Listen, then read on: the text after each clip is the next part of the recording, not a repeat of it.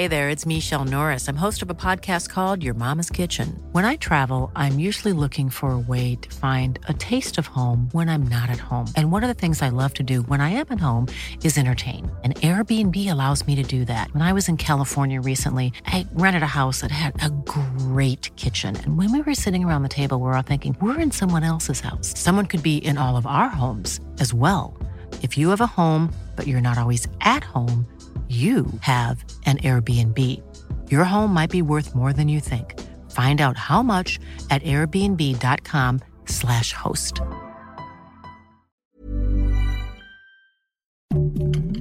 Heraldo Podcast, un lugar para tus oídos. Noticias del Heraldo de México. La presidenta fundadora del colectivo Madres Buscadoras de Sonora, Ceci Flores, difundió por medio de redes sociales un video en donde se observa cómo una camioneta de lujo se lleva en contra de su voluntad a un joven identificado como Omar. Los hechos ocurrieron en la colonia Lomas de Santa María, en Tlaquepaque, Jalisco. Ceci Flores hizo un llamado a los secuestradores y pide que liberen a Omar.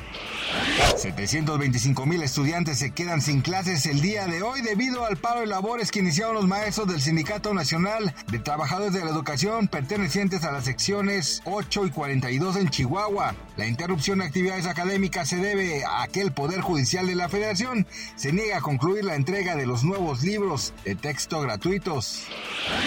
Madre e hijo de origen palestino residentes en Estados Unidos fueron atacados por un adulto mayor que presuntamente era casero del edificio donde vivían. El sujeto ingresó a su departamento el pasado 14 de octubre. Los reportes señalan que el pequeño recibió 26 puñaladas debido a la gravedad de las heridas, no logró sobrevivir. La madre aún se mantiene hospitalizada. Las investigaciones apuntan a que fue un crimen de odio, pues el agresor atacó a la familia motivado por su odio a los musulmanes.